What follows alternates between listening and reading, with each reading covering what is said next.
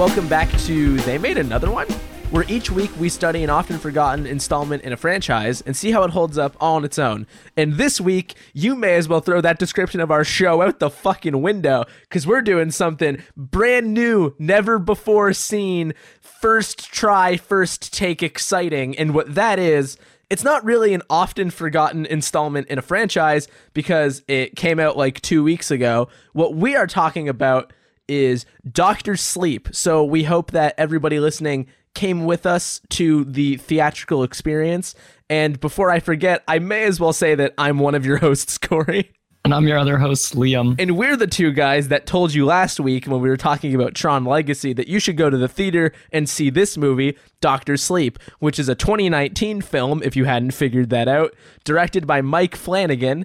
And Mike Flanagan is somebody that you may also know for Gerald's Game, which is a, a different uh, Stephen King adaptation that was on Netflix, as well as The Haunting of Hill House from last year, which was also on Netflix and everybody's favorite film, Ouija Origin of Evil. Everybody remember that one? William, you remember that? I do. Yeah, it's it's great actually. It's really good. Oh, is it? Am I the bad guy for goofing on this? Yeah, and it's it's much better than the first one. It's sort of uh the opposite of our show. It's the inverse where the first one is really really forgettable and bad and the second one is like gangbusters and is going to be remembered 10 years from now, I think. Oh, that's cool. Well, speaking of movies that might end up being remembered 10 years from now, Doctor Sleep, the thing he did this year. It's based on a Stephen King novel from 2013, which is something that I'm learning right now, is that that's how new that book is. And that's blowing my mind. And um, it stars Ewan McGregor, Rebecca Ferguson, Kyliegh Curran, Alexandra Essoe, Carl Lumbly, Zahn McLaren- McLernan, Bruce Greenwood, Emily Alyn Lind, and some other people. If I sit here, oh, and I want to give Cliff Curtis his due because he is a somewhat important role in this movie. I'm not going to list everybody though. I got a bad habit of trying to list every actor in a movie. We'll get to them as they come up. I don't want to say that it's not important because, like, you know, a lot of people work hard on these movies. So, like, I'm just looking at a cast list. I'm just reading names. I don't know what you want from me, people. This is a pretty, this is a pretty run and gun production we got going over here. And um, we're not doing anything you yourself couldn't do at home. Yeah, you know, the only thing that we're providing you is uh, commentary that you may or may not be interested in. Yeah, so for anybody who doesn't know, Doctor Sleep, both the book and the movie, um, are a sequel to The Shining, which is both a 1977 Stephen King novel of the same name and perhaps the much better known uh, 1980 film adaptation directed by Stanley Kubrick, a Man Who Needs No Introduction, starring Jack Nicholson and Shelley Duvall, two actors who need no introduction. And um, we may as well dive right into it here. Liam, what is your previous experience with The Shining? I guess now is a franchise, which feels like a weird thing to say, but you know, the books, the movie, um, the new book, and everything leading up to this film. What do you got? Well, uh, my only experience with The Shining was the movie Ready Player One from last. No, I'm just kidding. Oh my um, god! My, my, experience with The Shining is, uh, I mean, pretty much all of it. I think you know I've seen the original movie quite a few times. I've read the book. I've read Doctor Sleep. I have seen Ready Player One. I've seen uh, the Stephen King executive produced TV miniseries, The Shining, that came out in the late '90s oh, as sort of no a, way. Uh, a, uh, a do-over after the Kubrick version because Stephen King is sort of famously not down with Stanley Kubrick's version of The Shining, and he wanted to do one that was more faithful. And that came out on TV in the late 90s. I've seen that one. I've seen most of Mike Flanagan's work, so I'm coming into it with that in mind. I think he's a great director. Stephen King is uh, you know, probably my favorite author. I like Stanley Kubrick's movies and I like the Stanley Kubrick movie, The Shining. You know, so I was I was really, really, really excited for this movie actually. Um, probably my most anticipated of the year. That's awesome, man. And so um I guess for anybody who hasn't read them, because I haven't either, is it possible to give like a brief sense of what the novels are like? And if that's too broad a question, I guess what I mean is like are they straight up just like horror novels like trying to scare you or do they have more of just like an ominous kind of thing going on or like how it like feels when you're reading it i guess is kind of what i'm asking Yeah, well, it doesn't feel the way the Shining from 1980 makes you feel. I would much more readily compare it to how this film, Doctor Sleep, made me feel. Stephen King books um, have a really large emphasis placed on the characters. The premise is something that hooks you in, but that's all it really is is a hook and then it's the characters that flow you through the story. You know, a lot of Stephen King's ideas are like shower ideas that you that you come up with at 7 a.m. when you're when you're washing your hair. Well, like I don't come up with them because they're they're really great and it's it's his Well, thing. Liam, but there's there's yeah. One of them was Sewer Clown. So, like, they don't all sound great on paper, and then he's able to write a good book out of it. But I want you to believe in yourself. I totally think you could come up with Sewer Clown. right right right and and it you know it's not a very uh densely plotted book you know it has a sort of neat construction of going back and forth in time but really the heart of that book and the movie is just getting into the the heads of the characters and um and feeling like you have a relationship with them. And the shining book and doctor sleep both really really do that. And i think that's why stephen king was disappointed in stanley kubrick's version because it went to the complete opposite side of the spectrum in regards to horror. The horror wasn't stemming out of um, supernatural things being imposed onto what we understand to be natural characters. It's a lot more surrealist and um, overtly unsettling from the very beginning. You know, Stephen King's um, most common critique with the Shining film is that Jack Nicholson seems crazy from the beginning, and he's not a dude struggling with alcoholism who is bit by bit getting broken down by the supernatural forces in that hotel. You know, in, in Stanley Kubrick's movie, um, it's pretty evident from the very beginning that stuff is going to go south, and then the film is just all about um, those supernatural moments smacking you in the face one by one, sort of regardless of the characters. I don't think that's a very character driven movie. Whereas I think Stephen King's books and this movie is a lot more character based. So the novels are very straightforward. Um, they have pretty uh, basic premises, and the joy is just getting involved with these characters and getting emotionally attached to them and following them along this sort of supernatural journey. Is is that what drew you to his books initially? Because I don't know how long you've been reading them. I'm assuming, as far as I've known, it's always struck me as you've been reading his books for a long time. But is that what draws you in? That it is more of like a character study?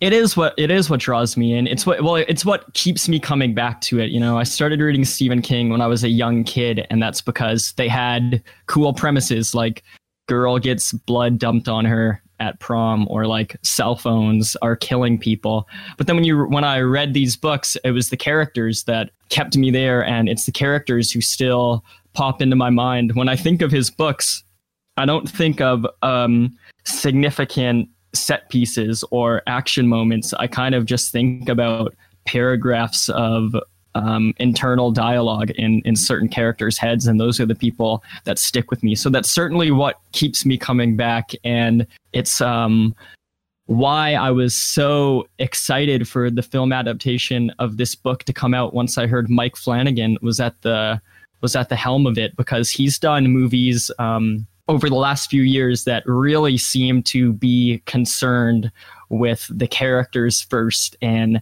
having the horror stem from seeing uh, horrible things happen to people you're attached to. The Haunting of Hill House does that sort of thing. Gerald's Game does that sort of thing. And so I think he's a perfect, perfect fit for Stephen King books. And I couldn't really imagine a better person than him to do this. And, uh, I, I was really excited to see how he pulled it off, especially in relation to Stanley Kubrick's movie, because I understood that he wanted to base the movie off of Stephen King's sequel. He loves Stephen King, but he also wanted to make it a sequel to the original film, which Stephen King didn't do at all with the novel of Doctor Sleep. He, I think he writes um, an afterword or or a foreword in that book where he says, "I'm not. This isn't a sequel to The Shining, uh, the movie. It's it's a sequel to my book entirely. Stanley Kubrick's universe doesn't exist here." Whereas Mike Flanagan, you know, it being uh, kind of the boldest, one of the boldest directors I think working today with his adaptations of The Haunting of Hill House and Gerald's Game, which is sort of an unfilmable book that has two characters in one room. I think it was really really cool of him to try to pull this off. And so there's a lot going on here. And uh, i would love to hear what you think about it as someone who who doesn't have these attachments to the books and and your experience with the shining and and eventually this movie. I'd love to hear it. Yeah well before i get into me i just had i have one more thing i wanted to ask just sort of out of curiosity which is just yeah. so there's so many stephen king adaptations. There's like a billion stephen king adaptations do you have a favorite and what is it? Mm. What a great question. I know because um, there's a lot. There's a lot to choose from here. Yeah. Stand by Me is my favorite Stephen King adaptation. Um, because I think that's one that totally um, pays respects to the characters. And that book, you know, it's sort of a cheat because if you're adapting that that novella. It's a short story. Um, that's really all you have to work with. It's not a horror story at all. It's just about four kids who go into the woods to see a dead body. Um, so it makes for a really filmable book. But I, I really love uh, the Stephen King books and movies that that sort of stay true to that. So Stand by Me is one of them. I think Carrie uh, Brian De Palma's Carrie does a similar thing where it really just spends a lot of time with the girl, and then the horror pays off at the end because you've spent so much time with the girl. Misery does a similar thing. The Mist does a similar thing. So he has a real, a lot of really great movies based on his work. Um, but he also has a lot of bad stuff based on his work and just stuff that doesn't that doesn't sit right with me even though it's uh, it might not be bad. And so i was i was also ready for this one to not blow me away because it's it's a tough it's a really a tough thing to do to sort of to uh, convey the heart that he has on paper you know because he's he's specifically writing on paper and he's written some screenplays and even directed a movie and that stuff isn't in there. So his uh, his forte is the written word, and um, I don't think I don't think he's a god where anything he touches turns to gold. So I was uh, I, I was nervous about this one, but I was excited.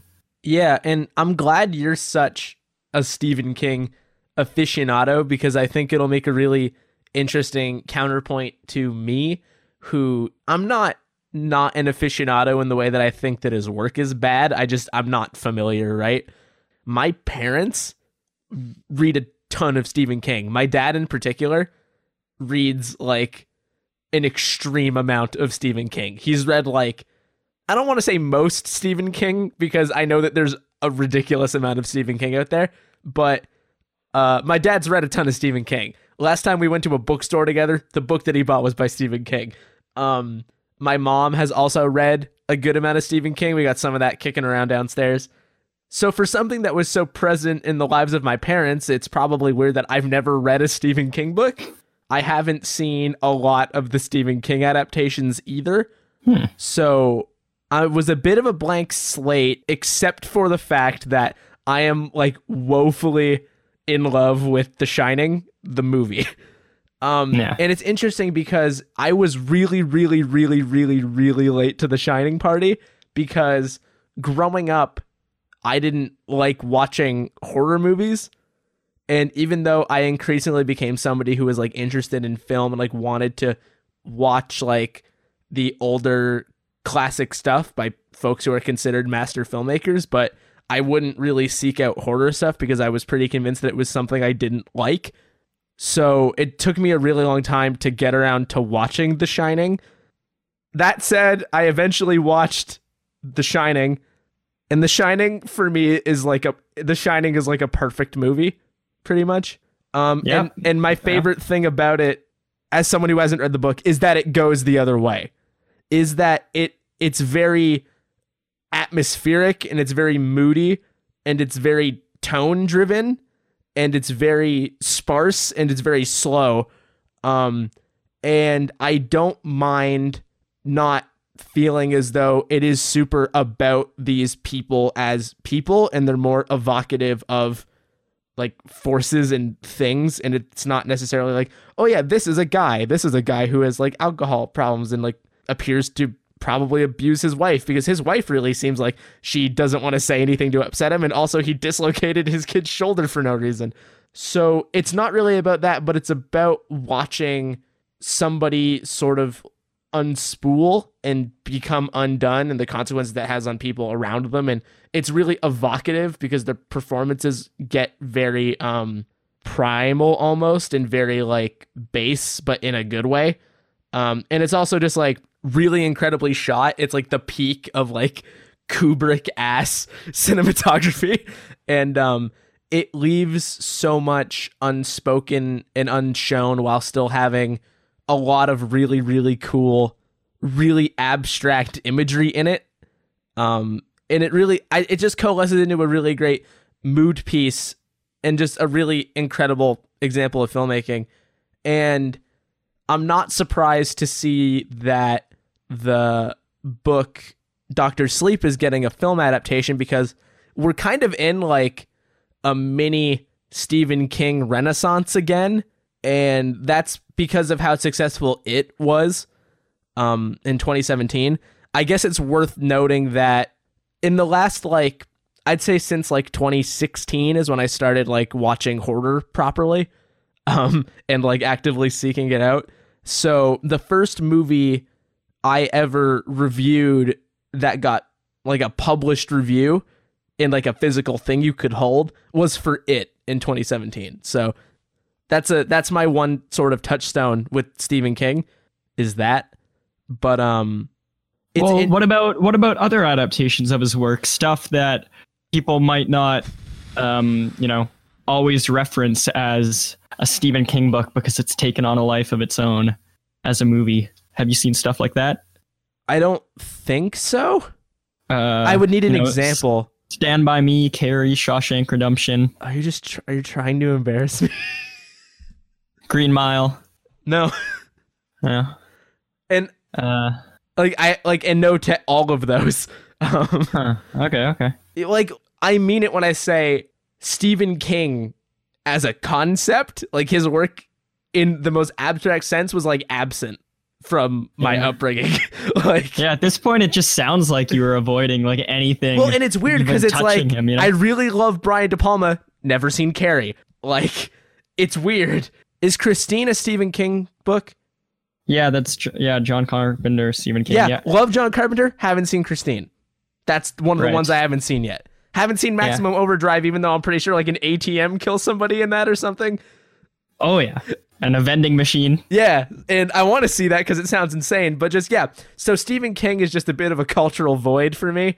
Um, pretty much up until it 2017, except I knew about the old It miniseries because of Tim Curry. Right. D- did your mom or dad ever try to influence you? Did that impact you at all that they were reading that stuff? No. And I will say that I'm pretty sure it's more my dad who's like the big, big, big Stephen King guy.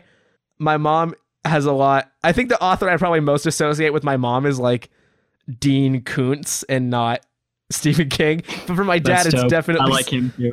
for my dad, it's definitely Stephen King, and um, it's probably I just don't think it was something I was aware of. Um, and I don't. He was remember, like reading it in secret. He might have been. I don't know, or maybe he just read more of it when he was younger, and then like I don't know, didn't have time to read for a while. I don't want to speculate too much. His dad's gonna, gonna be offended. He's gonna listen to this and be like, "What the fuck are they talking about?"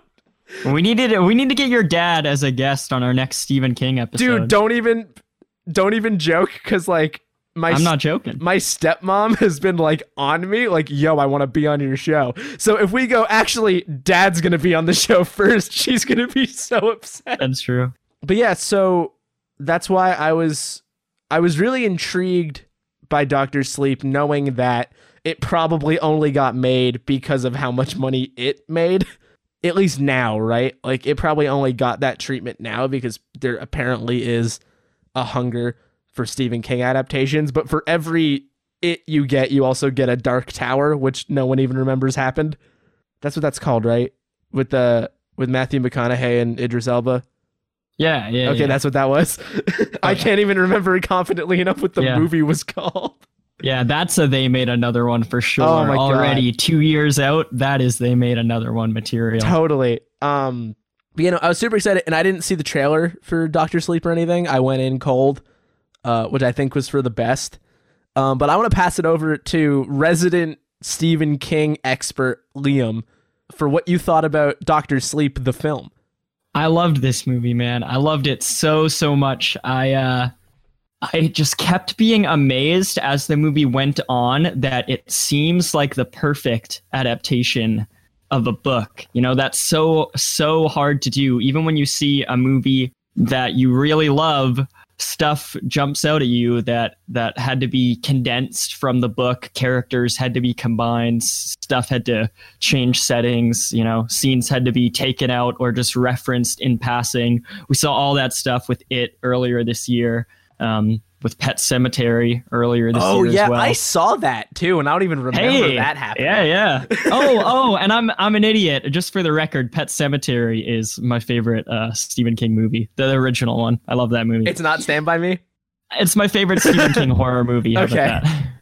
Um, and this movie, it just kept going on, and I was thinking, this is exactly how I imagined the book in my head. These characters are so perfectly cast that now when I remember reading the book and I think back to the images I pictured as I was reading it, they're now filled in with the actors Man, that's in this so movie. cool. in in almost every single case and we were getting to scenes and um, as the scene would start i would i would go oh hey i remember i remember this in the book because i didn't study the book before i watched this so it's still it was in my brain somewhere but i wasn't saying okay i'm waiting for this scene to happen now i didn't know but when a scene would start it would it would trigger my memory and then the scene would play out exactly how i imagined it in the book. It was it was really the coolest coolest feeling. And so that was that was the thing that really got me going to begin with where i was just having an absolute blast. And what really sold me on this movie was by the end of it how well i felt it pulled off being a adaptation of dr sleep and a sequel to stanley kubrick's the shining. I thought that mike flanagan really really pulled off a magic trick here that has its foot in you know both ends of the spectrum. He's like doing the splits on the spectrum to make this movie and i think that he remains standing by the end of it. I was really just blown away with almost everything in this movie and um, it, it was such a satisfying conclusion to this sort of franchise this universe if that's what you want to call it because Doctor Sleep was a book I really dug, but I wasn't anticipating the movie in the same way I was anticipating, you know, the remake of Pet Sematary that came out earlier this year because I love the Pet Sematary book and I love the Pet Sematary movie. And so I was excited for that. Um, and I was hoping that the movie did the story justice because I think it's a great story. But this this movie, I was I was I thought it would be cool to see this book recreated visually, this this thing that existed in my brain. But it wasn't it wasn't a book that I um, was championing and thinking about very often. And so I was kind of just looking to be along for the ride of this movie. And by the end of it, I felt that this is not just as good of an adaptation of the Doctor Sleep book as it can be, because that is hardly even part of the the matter. You know, this isn't just trying to be an adaptation of the book. I think this is as perfect a conclusion or installment or whatever it is. I don't know if this is going to get a sequel. It's as a perfect an installment as a film can be to a story and a movie that is now 40 years old and has to also reconcile with the fact that Stephen King doesn't like that original movie and so I think I think this movie makes amends for Stanley Kubrick's Shining without undercutting it. I think it's amazing that both these movies now exist side by side. And I think it is absolutely incredible that uh, this film exists, and I really couldn't be happier with it. I'm so happy to hear you so excited, especially because I think that's probably the most excited about a movie you've been on this show. so. Uh, Airbud was up there, bro. and um, you know, I'm not as I'm not on the level you're on, but I really did like it a lot. I agree with a lot of what you've said. I think the biggest thing to really hammer home here is uh this movie really threads the needle between being a sequel to The Shining, the film, and as far as I can tell, as someone who hasn't read them, to be fair, doing something different enough that it also speaks to Stephen King, the writer, and Stephen King's work in book form. Um, it does a lot of interesting things while still managing to feel distinct from The Shining. Uh, it has different goals and it manages to do a lot of visual callbacks or like cinematic callbacks in terms of just like how some shots look and how the camera moves through them and the way things are framed uh, that clearly speak to a Kubrick influence, but it's also able to, I guess, as we've established, have the character driven angle that The Shining lacks for so many people that manages to make it a different thing entirely. And it manages also, I think, mostly to not over explain itself and not over explain the things about The Shining that are interesting and that are interesting because they remain unexplained. We can get into that after. I'm just to say it now. We're spoiling the fuck out of this movie, y'all. Like, if you haven't seen it, leave now. like, we've given you like 30 minutes to get out of here and you're still here. Um, but uh, I think the first thing I want to ask is does the movie differ from the book very much? Not until the end. Once we get into the climax at the Overlook Hotel, shortly before that climax, as we're setting up for it, is when it starts to differ. And that's when it starts to really juggle the material from the movie as well as trying to follow through with all the stuff that has come before in this movie that is from the book. But right up until maybe the two hour mark, this is pretty much the book exactly. And it, so then it doesn't seem like there's any glaring omissions then either, because I know a big problem with a lot of adaptations, period. But I think Stephen King adaptations specifically have a bit of a checkered past, not necessarily with omissions, but like outright changes. I think the Pet Sematary from earlier this year is a great example of you changed like the one most important thing about the book. So the movie's different now. Yeah.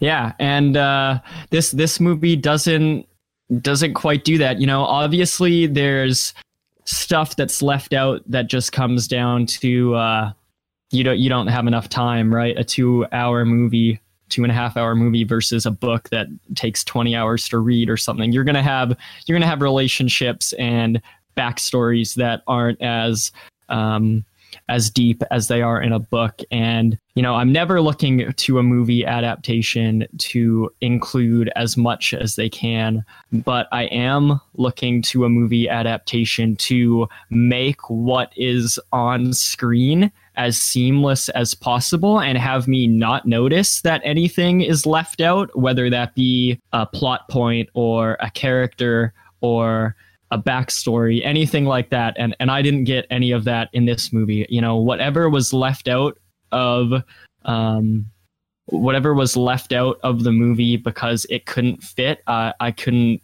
I couldn't really tell you what it is, and um, whatever I could tell you, it doesn't matter to me that it's not here because the movie doesn't feel deflated or like it like it's it's missing anything. This movie feels really full. It's uh all killer and no filler to me. And I guess we'll we'll get to the ending later. I don't want to talk about the ending first and then work backwards, but because I know The Shining, one of the big things with it is that the ending in the movie is so different.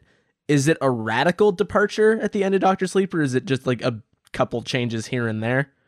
Um, is is the ending of Doctor Sleep radically different from the book? You're asking? Yeah, Doctor Sleep. Yeah. Um, Yes, It okay. is. Well, Uh, let's get to that yeah. after then because it's the end. But I was just curious.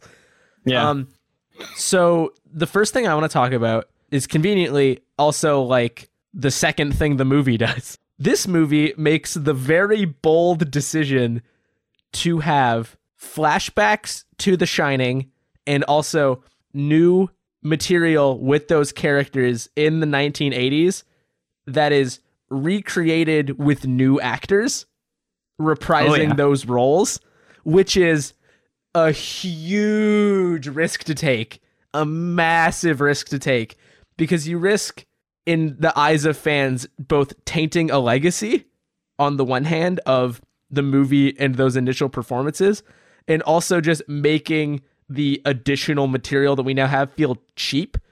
And I'm prepared to say that I think my favorite part of this movie is the flashbacks. yeah, I bet. Hey, that's that's like your stuff. they're so good. And I want to get the names of these actors because they deserve so much praise for what they Yeah. managed to do here. I could tell you who they are, man. I, I know their faces. Um, we got Alex Essoe is playing Wendy. She's a horror actress who's been in a couple genre films in the last Starry couple Eyes, years. right? Starry Eyes, yeah, she's great in Starry Eyes. She's in a movie called Midnighters, and I think she'll just be in more and more stuff. She's she's really great. And then Jack Nicholson, we have Henry Thomas, otherwise known as the boy from E.T. And also, no way! yeah, What?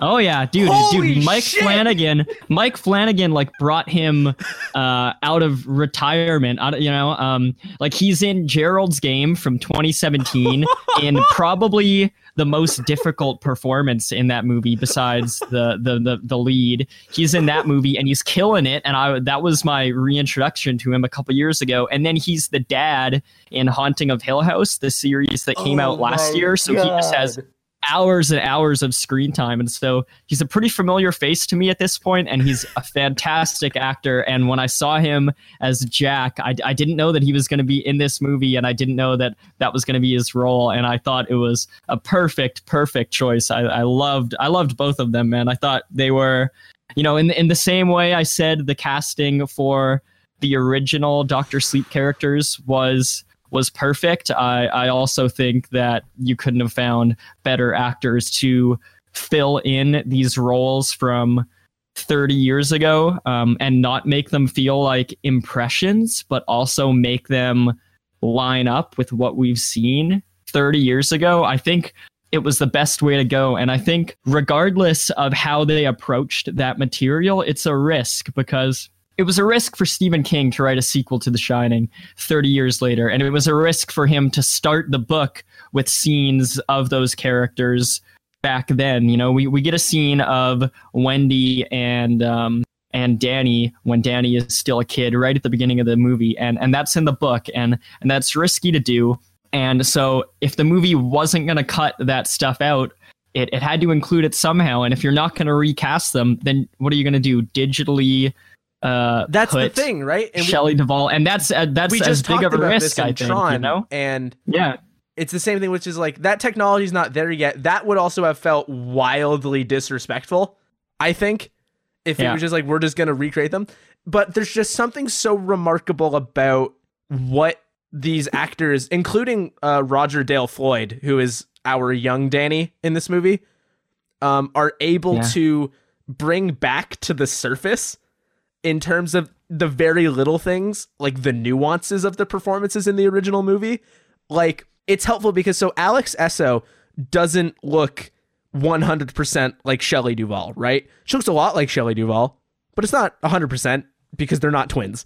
However, the way she carries herself and like the way she moves and the way she sounds and the way she speaks to Danny um and the sort of desperation that you get in the beginning when Danny had walked off and she like finds him again it feels so much like Shelley Duvall's Wendy that you just buy it right completely the same thing with um Henry Thomas's Jack who's it's important to note that like these aren't impressions of these actors, right? Like Henry Thomas isn't here doing a Jack Nicholson.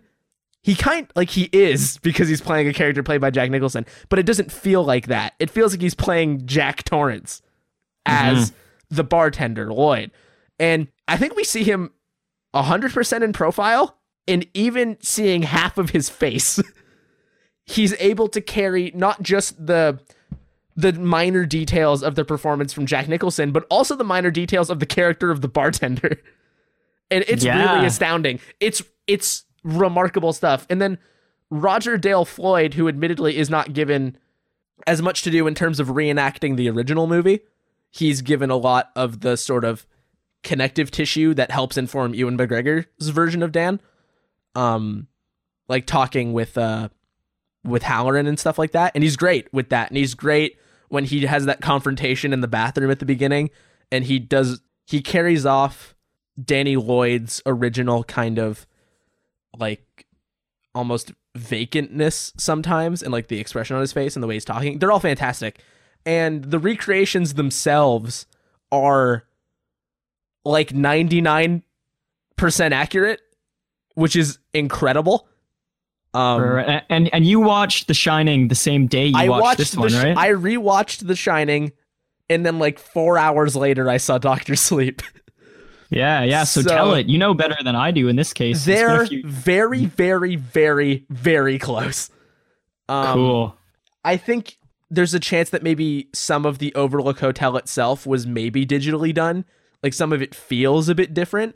But in terms of like camera angles and movement when they're following Danny on the tricycle and things like that, or just how the place looks, it's it's like 99%. You would have to nitpick it really hard. And I know that's something people are going to do because people have been nitpicking The Shining since it came out. There's a lot of like conspiracies around it and shit for some reason. Yeah, yeah, yeah. Hey, have you have you seen the movie Room Two Thirty Seven? I watched a video about it, and that movie sounds like it was made by a bunch of fucking crazy people.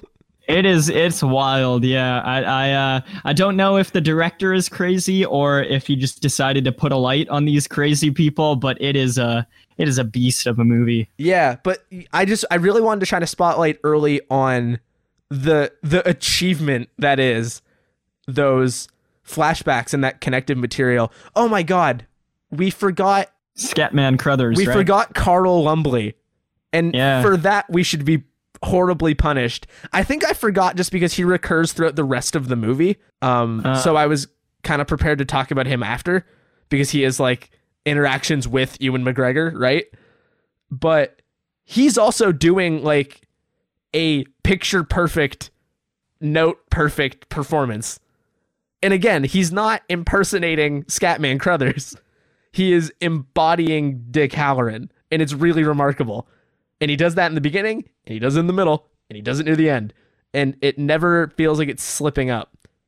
Again, there's very minor things I would I would take like issue with, but it's not even worth it. You know? Mhm. Um, and that's as good a segue as any to get us to what this movie ends up being about, which is Danny Torrance is a grown man who is played by Ewan McGregor, who needs no introduction. And um, we get Danny a good 35 ish years later in his life. And he has learned a means with which to like cope with what he has realized is the shining and um the fact that the shining is something that attracts people that feed off of it that like imbues them with like not immortality but like may as well be as long as they're able to like they they like harvest kids who have shining and they like eat the shining um and they like eat fear and you like it literally manifests in like a smoke form. And um he's understood how to combat that and the overlook hotel is one of those things. That's the explainer behind that is that some of times it's people it can also be places. So the um hallucinations from the original film is uh the shining that danny has acting up but also the hotel attempting to consume that. And he also struggles with alcoholism and just trying to like get his shit back together. And um he like hops town and ends up meeting a guy named Billy who is played by Cliff Curtis who basically sets him up with a gig and sets him up in AA and um they just have like a nice bond. But in uh, conversations with uh, Dick Hallorann, who can appear from beyond the grave because they both have the shining, and he appears like physically in scenes and they talk to one another. Uh, there's another g- little girl whose name is Abra, which is fucking uh, ridiculous. Yeah, that's uh That's some Stephen you know. King ass shit, dude. That's that's Stephen King for you, dude. Sometimes he just swings for the fences. Dude wears his heart on his sleeve. Uh, yeah, Yeah. it took me a while to warm up to that in the book, but uh, luckily I was already warmed up to it come this movie. Yeah, and she has like the shining to like an insane degree. And um this group led by led by Rose the Hat, who is played by Rebecca Ferguson, a group called the True Knot, um, is trying to catch her because they're like, whoa, that's some shit. And they're sort of at slim pickings at this point. um we uh we see them harvest a little girl in the beginning and then uh Andy, who is played by Emily Alyn Lind, and then nobody else basically except for baseball kid who we'll get to and um, uh yeah so then it becomes trying to protect abra from that group and dan is kind of able to get a bit of a find new value in his life and get a bit of a, a rebirth going that he feels like he has value because he's able to protect and enlighten this person and instead of going through it chronologically i just want to open the floor to like what sequences or things about the movie stick out to you most? Like, what do you want to most talk about, especially because you were so excited about the whole thing? Well, hey, I think we're going to, uh, as we talk about the ending and our final thoughts, um, I think I'll be able to make it clear that I think this movie pulls off uh, the big things that it's wrestling with so, so well, being a sequel to The Shining and an adaptation of the book, and really uh, paying a lot of attention to its characters and making sure there's emotion in every scene.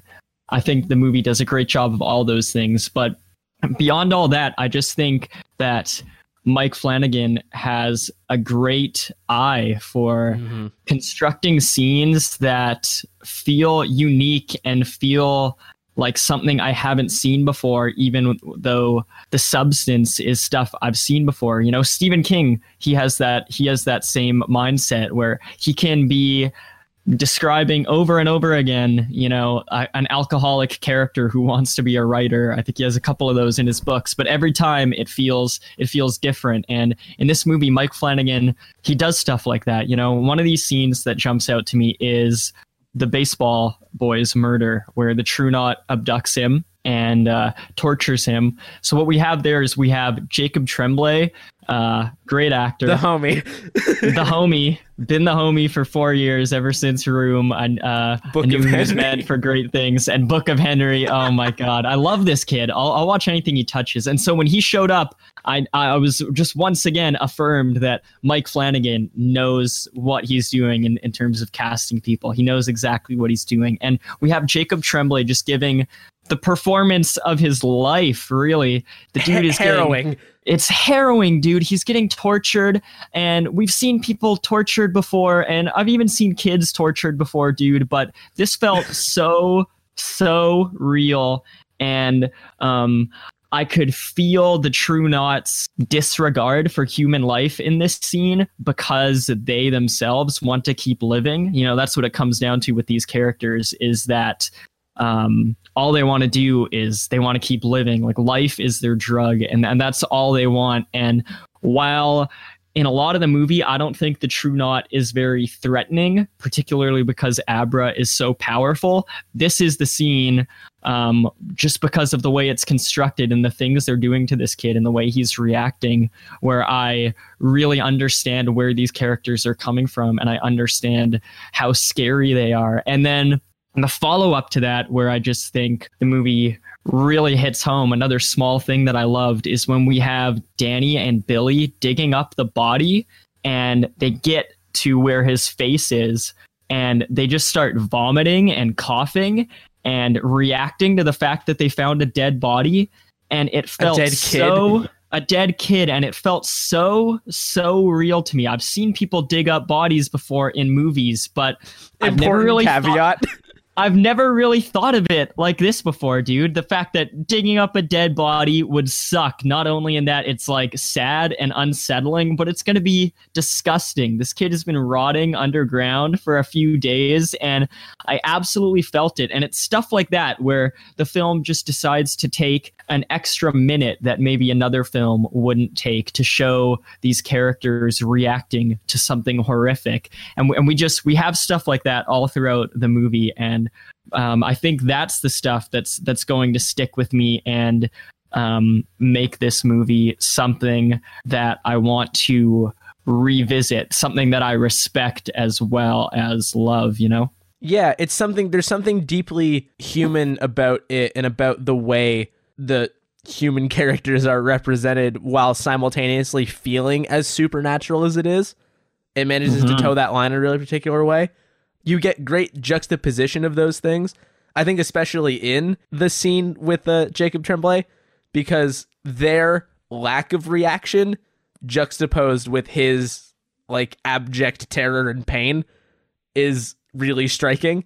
Um, I think the other thing that really elevates a lot of this movie, but especially those, is um the way it looks. And it feels so stupid to just say, "Oh, it's the way it looks," but especially at night, light diffuses in a very particular way. And it feels like there's always like some sort of level of ambient fog, and there's just something not quite normal about how it looks that gives it like a vaguely otherworldly quality that adds to the fact that what you're seeing is unsettling. But it's even just as simple as when they pull up to wherever that body was buried, like headlights, and this happens in the woods too with the true knot, headlights go on forever.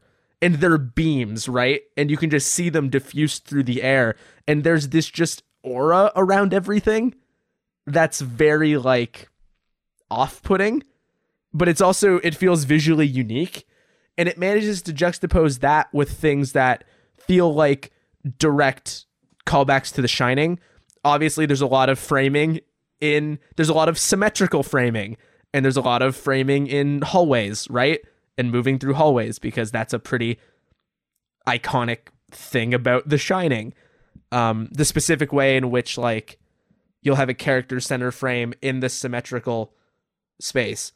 Um, but there's also things that are a bit more subtle, like um, he uh, Dan Torrance ends up working at like a hospice, which is where he ends up picking up the Doctor Sleep nickname, which ultimately doesn't play that much into the overall plot of the movie.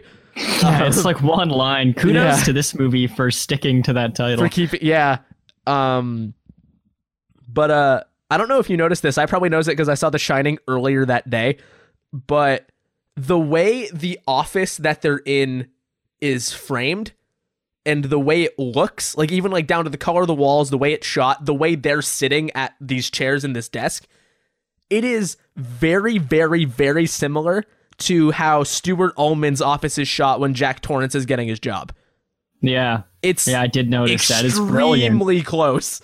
Yeah. Um, and it's it's important that the movie is able to call back to The Shining in a way that's very direct, that doesn't feel direct, you know? Because there's yeah. a couple things near the end where I think it does get too direct, and it it that's a bummer, but it's not enough to take away from the overall experience of it.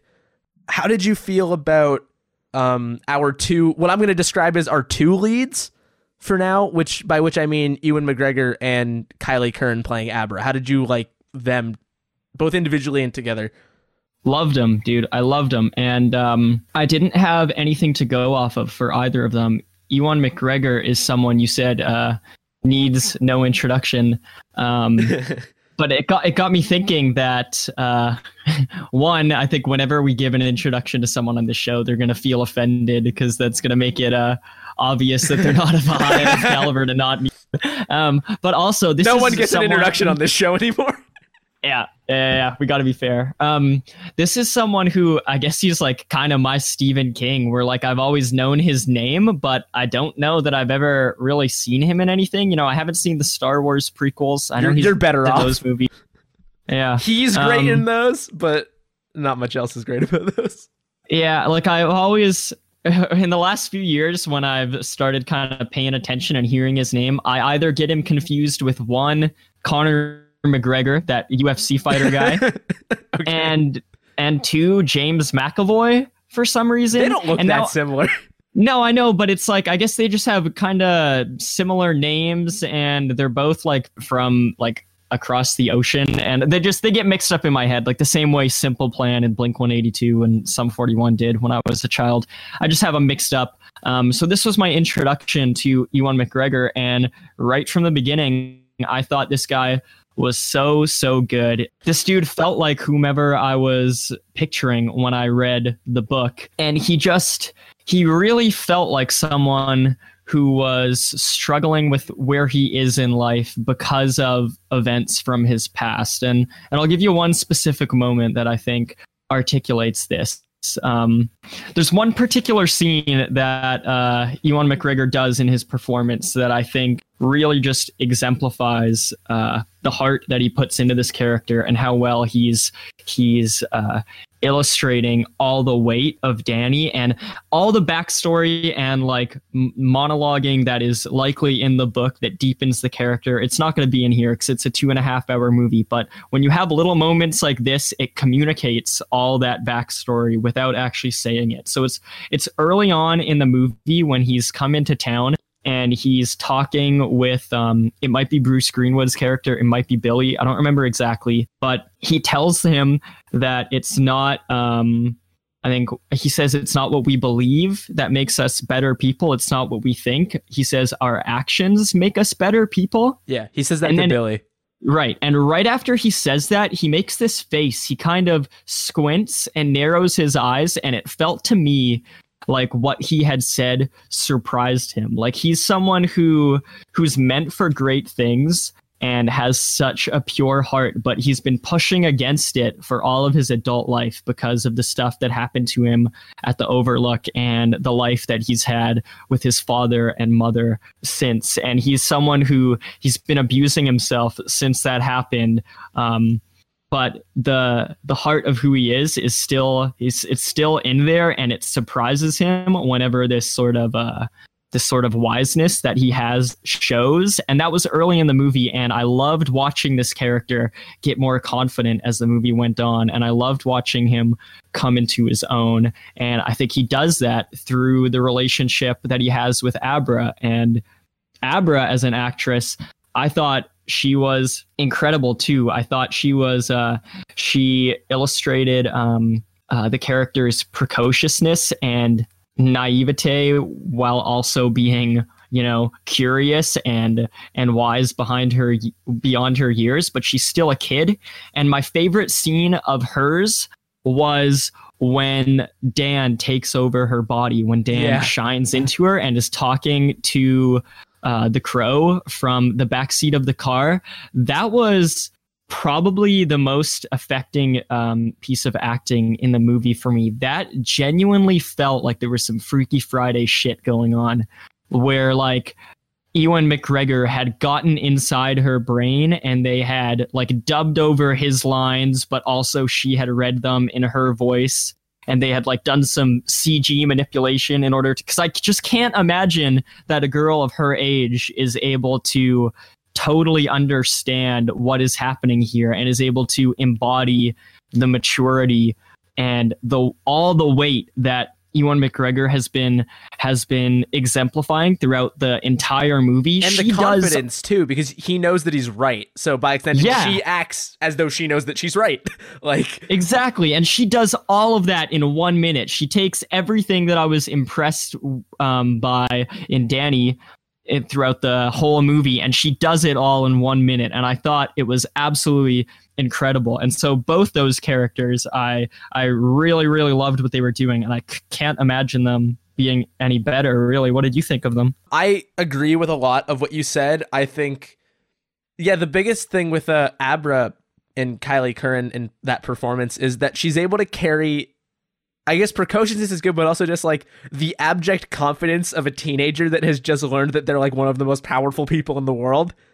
Um, yeah, I remember. I remember that age. Wow, like she carries that with like the right level of both confidence and like self righteousness of like, oh, well, now that I can do these things, I have to do these things because she gets so attached to like helping out Jacob Tremblay and all that.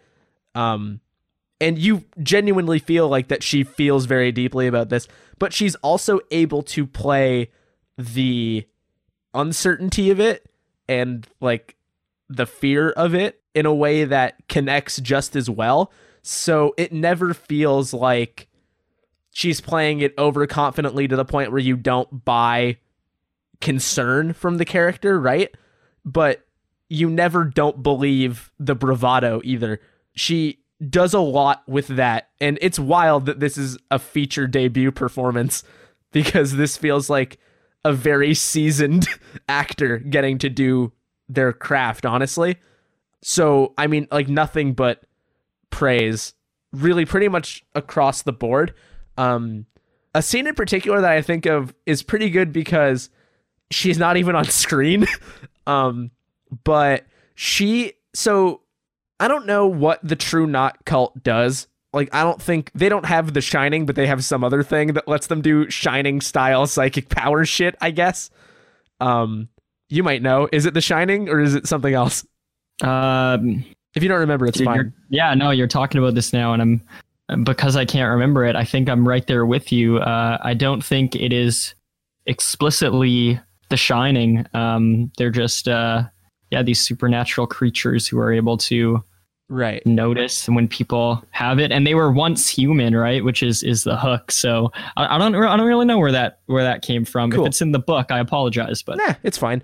But so Abra is so powerful that she is able to get inside the head of Rose the Hat, which is new because Rose is used to that being the other way around. And uh, oh no, wait. When she's in the grocery store, who's in whose head? uh, Abra goes Into into, Rose's head, right? Yeah. Because it's like filing cabinets and the big like thing. Yeah. Right. Okay. Great. So, um, this sequence is great because it exemplifies so many things about this movie that are good. Um, the first is, and this is something again that I think the movie loses a little bit near the end, which is that it never gets over the top, but the movie knows exactly how to illustrate to you how genuinely powerful the things going on are. Um, which is because so they're having a bit of like a snarky kind of back and forth with each other. They have a good rapport, but there is a point where um I believe what happens is Rose tries to do the same to Abra and Abra basically just yells and we're looking at a reflection in glass of Rose's face in a grocery store. She's like shopping with a cart and everything just shatters and she's just sent flying down the aisle in this So store. dope. And Yeah. so the two things for me is that so much is carried in Abra's voice and not her face, which is great. Like I think that's a hard thing to do. And um it gives you a sense of how genuinely like strong of forces you're dealing with without having to feel totally over the top because you've already suspension of disbelief your way into saying the shining exists. So this is a really great way of illustrating that and I think it's a great way of illustrating it visually that doesn't feel overblown and um I think that's also true of like Rose gets her hand caught in a filing cabinet Oh, inside of her mind, I Yep. think. And Abra's keeping it slammed shut and she tries pulling her hand out and it like rips the skin off. Oh, dude, I was so so glad to see that in Gerald's game. There's a very similar scene of degloving, and it's probably the most affecting. You using the Uh, word made it so much worse. Yeah, it's probably the most affecting like body horror scene I've ever seen in my life. In the way that it made me recoil in Gerald's game, I mean, and that's a Netflix movie, so I just felt so much joy, but also, you know, I was jumping out of my skin. But the fact that so Mike they. Flanagan was like, all right, like, yeah. Mike Flanagan was like, all right, I did this for a Netflix movie that however many people saw, but this is a sequel to The Shining. There's going to be people in a theater. I need to put this on a big screen. And he did a similar effect, and I thought it was so, so good, especially for that moment because we're seeing Rose, you know, really, really hurting, and she hasn't experienced this before. So it has to be something that is that is really wicked and visceral to communicate how much Abra is is uh, taking advantage of her here. Yeah, because we see so many examples of the power that Rose wields um, in manipulating people and controlling people and um, getting what she wants, basically. Um, because their whole thing is that they're able to keep this like thing that they feed off of in canisters, so they have to harvest it out of people, and they can do that, or they can turn people, which is basically just make them one of their own, which is what they do to Andy. And um, mm-hmm. you always feel like Rose is such an imposing force, and then you see examples of it in one of the most visually striking things I've seen in I don't know how long. You probably know what I'm talking about. Oh yeah, I was waiting for us to get to it. Which is so um Rose can basically do force projection uh like Luke Skywalker and what she does is she's trying to find where Abra is. So she can sense Abra's powers and projects herself to try to get a visual on like where she lives. And the visual that we get to show Rose moving through time and space is flight in space, like above the clouds looking down.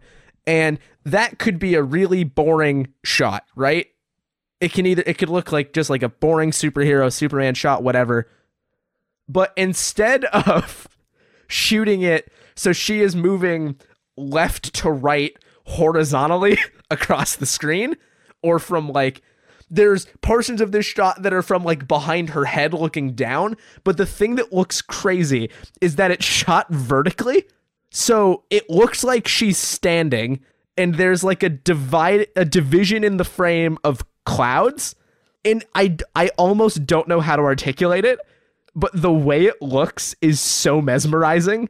There's like a black and blueness and really white shining stars in this cloud and it gets juxtaposed with like the yellowness of light and electricity on the ground. It's really fast moving. Like you get a sense of speed. It's it's it's insane. It's a remarkable achievement, honestly. Abs- absolutely, and that was the first sign to me. Um, besides maybe the uh, the overlook sequences and the Wendy sequences at the beginning, it was the first sign to me that that this movie was going to be able to do a lot of the stuff that Kubrick did, and it was going to be able to be in line with that movie because on top of just doing the really, you know, on earth human stuff, emotions, and all that lovey dovey stuff really well, this movie was also able to communicate the abstract um, elements of the story in a really evocative, clever, yeah, moving way. So we see that when Rose is is um, in the sky, and we see that when the members of the True Knot are dying in what they call cycling. There, that's also harrowing.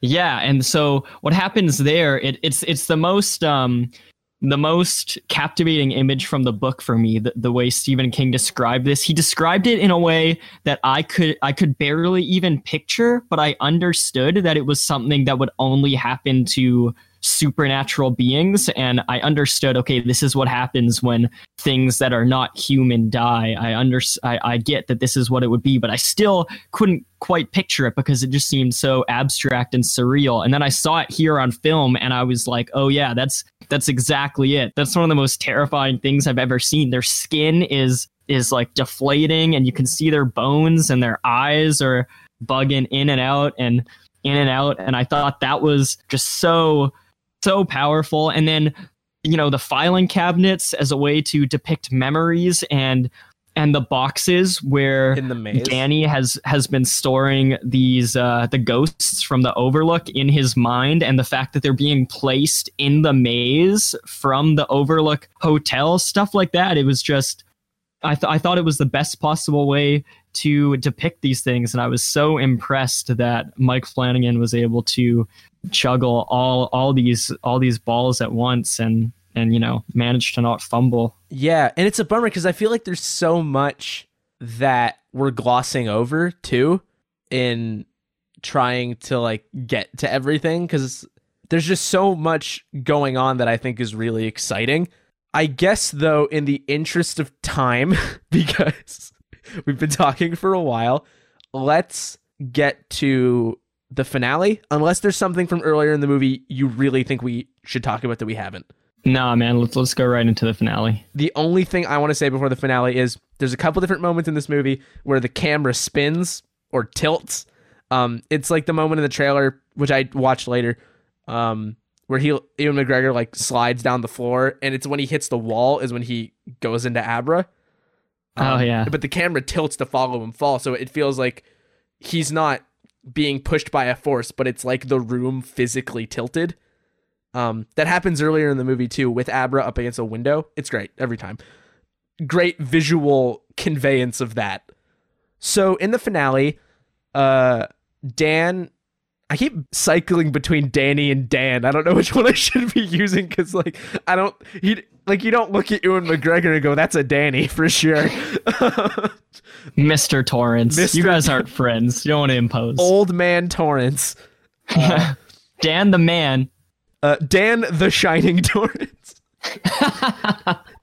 but um yeah, so they recognize that they think that if the Overlook Hotel feeds on The Shining, then it may also feed on whatever Rose the Hat has, and it may want it more. So what happens with that is they have a plan to drive over to Colorado to go to the Overlook Hotel. And um, there's a great shot on their transit where they recreate some shots from the opening credits of The Shining, which I thought was fun. And they go in and they wake it back up, basically. He says, I got to go in and wake it up, and it'll recognize that we're here. And, uh, you know, he's walking down hallways and it's lighting things up. But like, he's not turning them on, but like lights light up as he's walking, and the building sort of recognizes that he's here.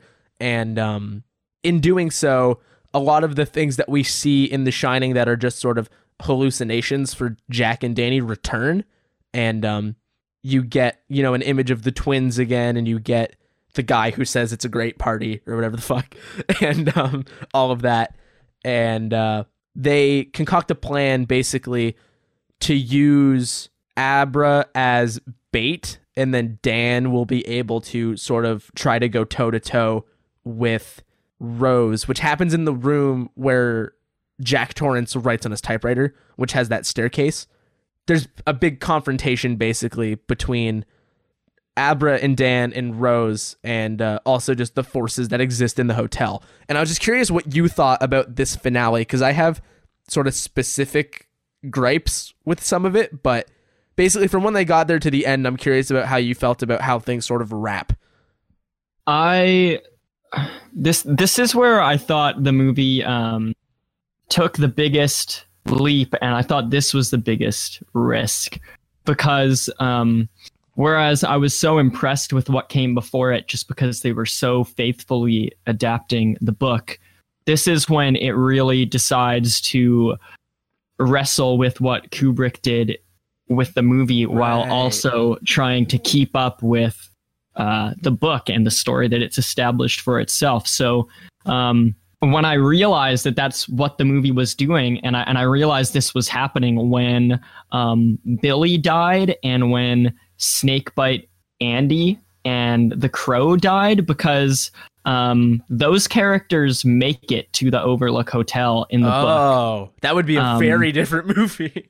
and and in the book the overlook isn't still standing the way it is in the movie they sort of just have this battle on a snowy ground where the overlook used to stand okay. so in the film um we still have the overlook standing because we're going to again reuse um not reuse but we're, we're going to use uh the imagery from the first film and and sort of deal with all those things much more directly. And i thought this movie did it in a way that i didn't know i wanted. I, I didn't know that i wanted this movie to um also sequelize The Shining, and I, I didn't know that I wanted it to make amends with all that imagery from the first film and and make it apply to this story as well. But as it was happening, you know, when we have the blood coming out of the elevators and Rose looks at it with like this amazed wonder in her eyes, um, you know, that made me feel like, okay, this character is true evil and the overlook is also true evil. It reminded me of that and it and it's solidified um, stephen king's point that places can be evil as well as people because that's something that's in the book but we don't have rose the hat interacting so directly with the overlook in the book. And so um, i thought that this sequence um, furthered her story. And i also thought that having dan talk to um, uh, his dad in the basement and then having Dan mimic a lot of his dad's actions climbing the staircase with the axe. I thought it was a great representation of um, Danny's biggest fears that he was going to father follow in his father's footsteps, and that which we hear about going, earlier in the movie too. Yeah, yeah, yeah, and that he was never going to make it away from the Overlook in a sense. And I thought illustrating these things through such clear um, reenactments and callbacks was really, really smart. And I thought that it made the climax feel even bigger than it does in the book and even more important. And um, I, I, I thought that it was really uh, really powerful and I, I really dug it. What about you? What did you think? Uh i i agree with a lot. I think the thing i want to hone in on that i like a lot that i'll be curious to see if other people like is the conversation that he has with his dad because i could see a lot of people thinking especially if they're coming from the movie and not the book that it might be a little bit much for them to have like a full on interaction and it might be a bit much in terms of solidifying a bit of the mystery from the end of the first movie which is like why is he in this picture from like the 20s ooh. And then it's like oh okay well his spirit's just still here and he's doing okay great. Um i like the conversation that they have because i like the content of the conversation that they have i think. And i like that in his mind essentially because I feel like that's informing the kind of things that you see in the Overlook Hotel. The embodiment of his dad is one that's trying to goad him into doing his committing to his vices or doing his worst behaviors. And in this case, it's trying to get him to drink and to latch on to that sort of emotional track and let things be angry and let things, you know, get unhinged. But I don't mind having there be an explicit conversation that sort of set straight that Dan has grown and been able to get past this and take on um, a protective Dick Hallorann style figure for Abra and sort of push past the things that he was working through previously in his life and the trauma that he had as a kid. I also don't mind direct imagery callbacks because I feel like for everybody that's going to roll their eyes at like the blood imagery, there's going to be a lot of people who, if it weren't there, they'd be kind of pissed they'd be like, "Come on, man, how did you not? How did you not do that?" My biggest complaint with the end, I have two big kind of problems. Well, one of them's small, one of them's bigger. One of them is that it feels like the allusions to the original movie get a little bit much for me. The one that sticks out the most, and it's funny because you said that him walking up the stairs with the axe was emblematic of Jack. And I'm actually thinking of a different moment where he's walking backwards up the steps and Rose is walking towards him. That's reminiscent of Wendy with the bat. And it was mm-hmm. it it might be because I had watched The Shining earlier that day. I freely admit that, but I was like, okay, I know. I've seen The Shining. Like it felt like a very direct callback. I also do think that the fact that Dan gets possessed and then literally walks around in an almost identical outfit with a limp and an axe was a bit much because, you know, the conversation kind of exemplifies that his dad is the embodiment of the things he's trying not to do, but then to literally just become the embodiment of the things he's trying not to do is a bit hammy, I think. I can see past a lot of that. My biggest complaint is it kind of starts to feel less like the Shining and whatever Rose does as like psychic powers is um, a confusing burden and also almost more like it's a superpower and it feels a bit like a superhero fight at parts and that bothers me when it becomes a bit more like we're just doing shining stuff to each other. Does that make sense? Like Yeah, yeah, that does make they're sense. just What, uh, they're you I'm trying to I'm like I'm looking at my notes and I'm trying to remember because that's the feeling I was getting as I was watching it was that it felt like it was going a bit too over the top, but I don't know if I wrote down the ideal like use case example for me to have. I mean, we do get the uh you and me are the same villain monologue, which is a bit hokey, uh, that Rose gives to Abra in the maze, I think. But yeah, I'm, sorry to not be able to back this point up better, but I, I remember getting a feeling where I felt like it was getting a bit much in terms of it being like combative or like offensive. Um, Mm. but obviously not so much that I can't get around that because I don't remember it as thoroughly as the stuff that I liked. And um, I don't mind uh, the Overlook Hotel being explained in a way that it's not in The Shining for all the reasons you described, as how it leans into something the book is trying to accomplish. And I think, you know, their ultimate success and Dan sacrificing himself, but in the process taking on that Hallorann figure type for Abra, who can appear because of The Shining and sort of be a guiding figure. For whoever might be like that, it's a bit corny because it's a bit, maybe it's a bit sentimental or tying a bow on it, and that it's the exact same as the thing that we see earlier. I think it's a perfectly reasonable way to wrap that up. I'll be really curious to see. Well, actually, before I say anything, I want to ask how you feel about how it literally ends.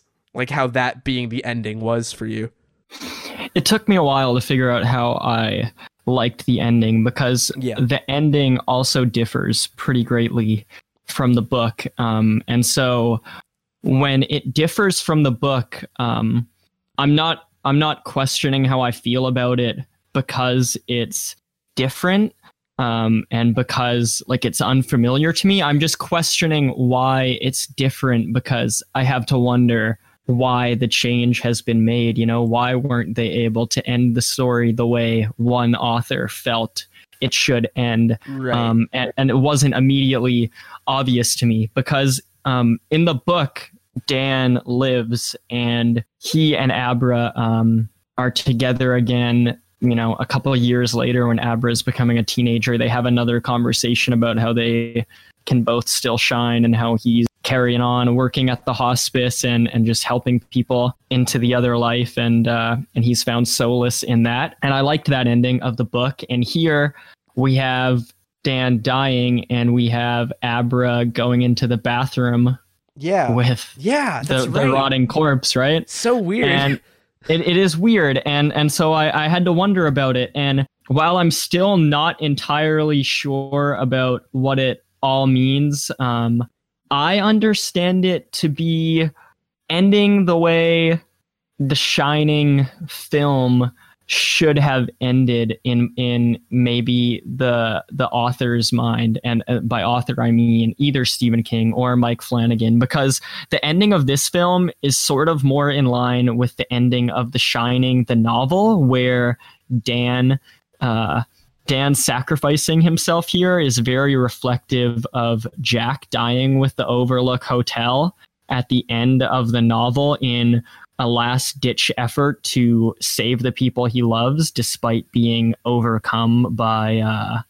by the influence that the hotel has on him and at the end of the book, we have Dan. At the end of The Shining, we have Dan still having the shine and needing to live with himself now that his father figure and is gone and and he has these sort of ghosts of the past all around him. And so once i made that connection that the film is is ending in a similar way to the book did it it it made it feel a bit more clear to me but i'm still not entirely sure where that leaves us with abra because we got a sequel to the shining uh 30 years later that sort of made sense of danny's story so now am i to assume that Abra is going to have a similar journey to Danny, that she's going to have a really rough life for the next 30 years until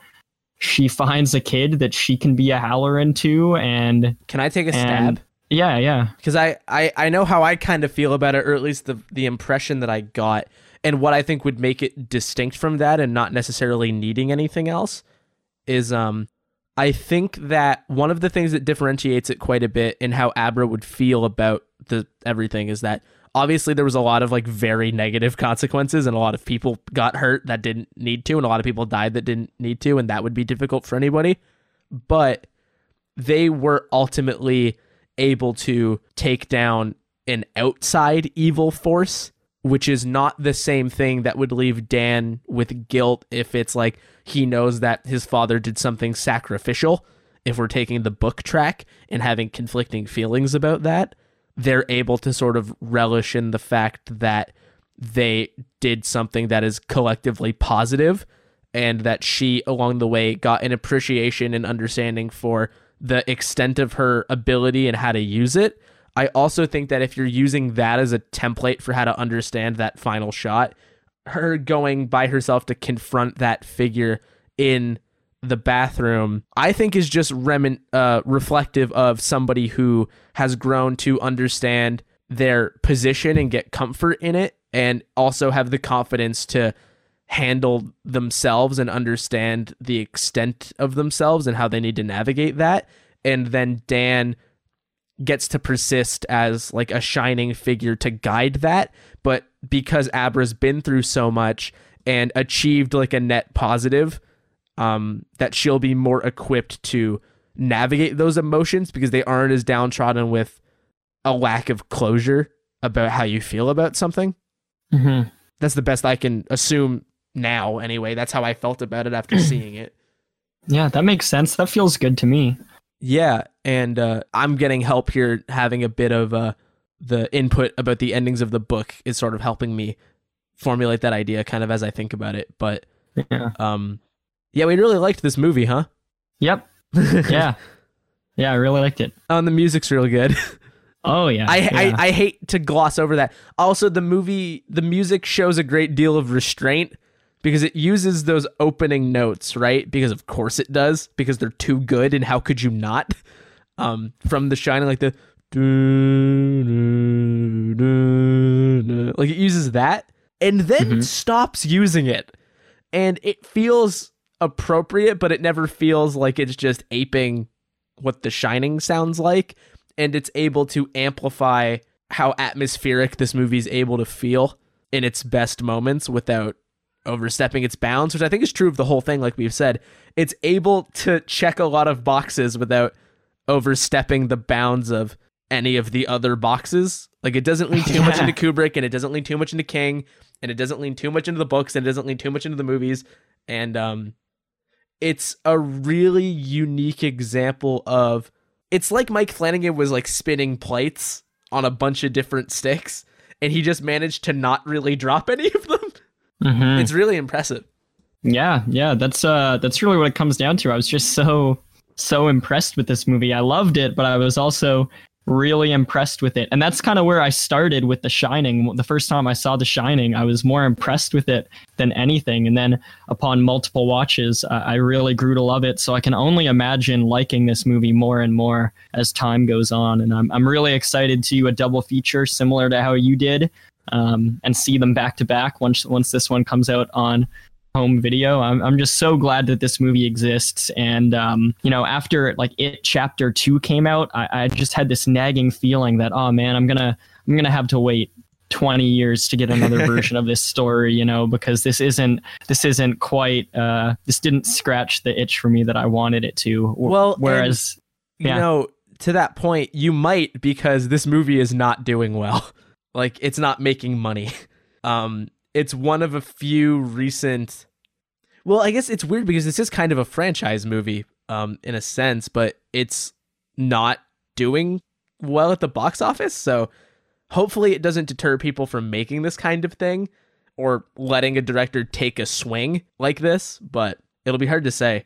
Yeah, yeah, it's true. It, it's it's a shame, you know, that um I, I read that they were initially planning a sequel to this movie, um, and that Mike Flanagan had already written a sequel script that goes into the uh, backstory of Dick Hallorann, and that might not happen now. Um, and I'm Oh. okay with that. I yeah, I don't know if just- I, want that, but yeah, I just I just hope that this isn't uh, that you know Mike Flanagan doesn't have a tougher time getting theatrical work. He's he's done a lot of work for Netflix, and and I hope that uh, studios are still able to understand that that this movie really did something special for at least for me, and so hopefully for a lot of people. And I'm so glad that that this is the version of this book and of this story that we got because you know while i'm going to be waiting a little while to get another crack at it and and hopefully have that book fulfilled in a way that that works for me um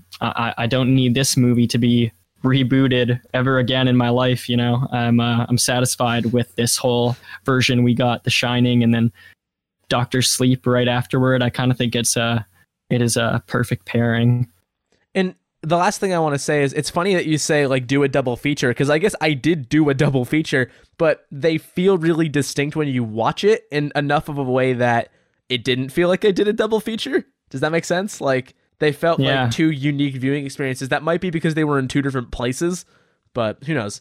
Um, anyway, we've been talking for over a hundred minutes, so with that, we should probably call this one. We're, we're gonna draw curtains here in a theater. Remember, we're in a theater.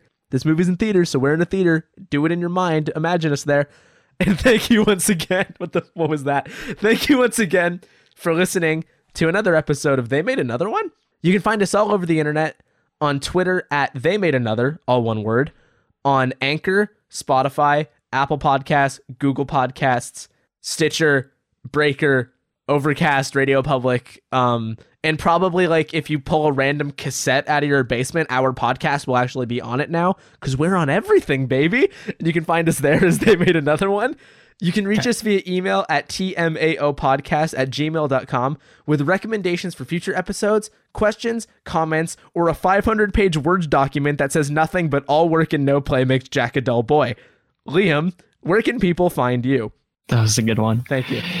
You guys can find my film writing alter ego Graham the Haunted Marshmallow on Twitter and Letterboxd. My username is Graham the Mallow. And you can catch me on Twitter at Mr. Corey Price, where I am once again tweeting about the trailer for Cats. And on that note, we will catch you here next week for more. They made another one?